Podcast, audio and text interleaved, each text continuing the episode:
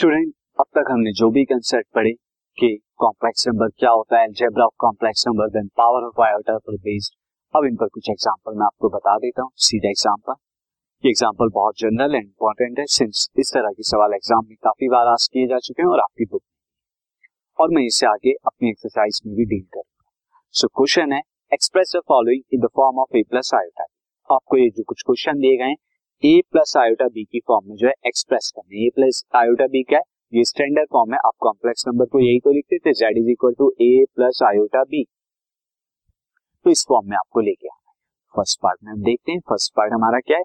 यहाँ पर है फ़र्स्ट पार्ट के अंदर minus six iota multiplied by one by twenty iota अब यहाँ आप क्या करेंगे? सिंपली नंबर के रियल के रियल में और आयोटा की आयोटा कितना हो जाएगा? Minus six by twenty and iota square अब माइनस सिक्स बाई ट्वेंटी को आप क्या लिख सकते हैं? आप अगर टू से डिवाइड कराएँगे, दोनों को न्यूमरेटर डिनोमिनेटर को तो थ्री बाई टेन आ जाएगा।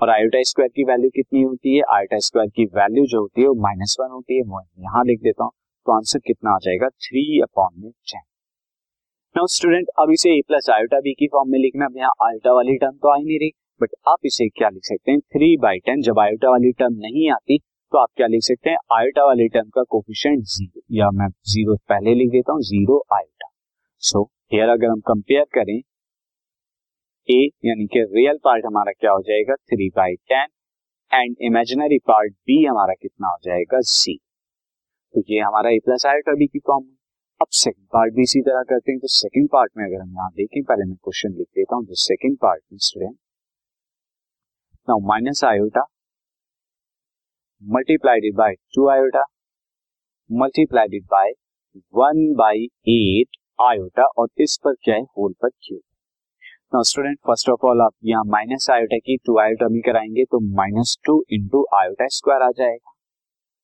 And minus one by eight iota का क्यूब करेंगे तो फ़र्स्ट ऑफ़ ऑल यहाँ पे माइनस वन बाई एट का क्यूब कितना हो जाएगा? माइनस वन अपॉन में फाइव हंड्रेड बाई ट्वेल्व क्योंकि वन का क्यूब वन होता है एट का cube five hundred by twelve और माइनस से माइनस का क्यूब क्या होता है? माइनस आता है।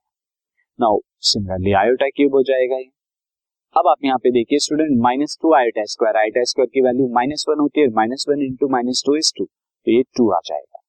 इसकी मल्टीप्लाई में क्या करा देता हूँ? Minus five hundred by twelve से मैं करा देता हूँ यहाँ पर स्टूडेंट एंड आयोटा क्यूब को क्या लिख देता हूँ? आयोटा क्यूब को आयोटा स्क्वायर इंटू नाउ अब टू की minus five hundred by twelve से कराएँगे तो पहले मैं यहाँ पे डिवाइड ही कर देता हूँ। डिवाइड करने पे टू हंड्रेड फिफ्टी सिक्स आएगा।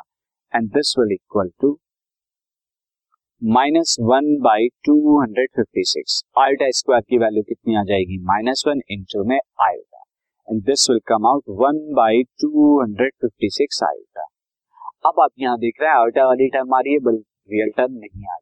इसे स्टैंडर्ड फॉर्म में अगर हमें लिखना है तो हम क्या लिखेंगे? Zero plus one by two hundred fifty six iota आप इस फॉर्म में लिख सकते हैं। एंड हेयर अगर मैं यहाँ पे लिखूं so here a real part आपका रियल पार्ट क्या होता है? रियल पार्ट हमारा यहाँ पे, अगर मैं जेड लिखू, अगर जेड कॉम्प्लेक्स नंबर मारू, यानी कि ए वो किसके बराबर है? A is equal to zero और similarly imaginary part of the complex number z b किसके बराबर है?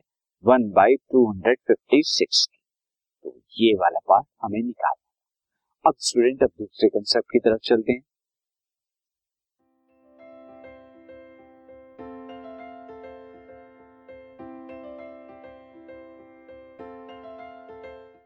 This podcast is brought you by Hubhopper शिक्षा अभियान अगर आपको ये पॉडकास्ट पसंद आया तो प्लीज़ लाइक शेयर और सब्सक्राइब करें। और वीडियो क्लासेस के लिए शिक्षा अभियान के यूट्यूब चैनल पर जाएँ।